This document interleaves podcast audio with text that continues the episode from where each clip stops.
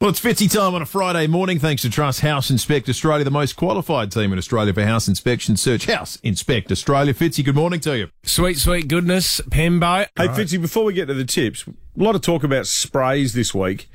Mm. You, you'd have a few Rodney Eade stories to tell, wouldn't you? What, you could, oh, probably mate. Can't say on here what was the worst thing you ever said, do you? Well, it's interesting, isn't it, that David Noble has come out and, and apologised to the players for the spray that he ga- that he gave. Because if, if if all coaches had to do that, Rodney Eade, I don't think he'd have any time in his schedule till he died to, to apologise to, to apologise for the amount of sprays. But he, the big one that I remember for me is that he. I was mucking around outside a team meeting once, and I can't. I didn't even know that they were in there, and I was yelling stuff out and trying to crack jokes, be the centre of attention. And he opened the door, and all the players, you could tell that they were just about to start laughing, and he was fuming.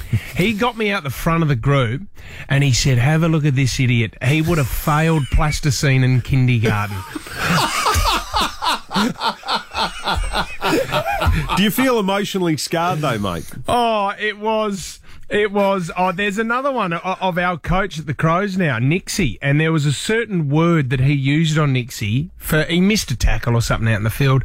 Nixie came off and picked up the phone, and it was this great moment where the camera went on him and he was on the big screen, and basically Rocket used this one word. It's probably the worst possible word you could ever use on someone, and he repeated it twenty times, and then that was it. That was the phone call. And I think Nixie Nixie had to make Nixie had to make the decision, because the camera was on him. He was making out he was giving him directions. Great going, news okay, yep, for yep. people on the move.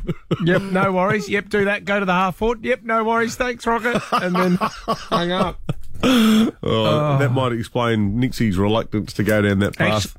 Actually, If there's any journalists asking Matty Nix about sprays, ask him about the Rodney Eade spray, and you never know, he might share it with you. It's very funny. That's exceptional. Oh, that is excellent.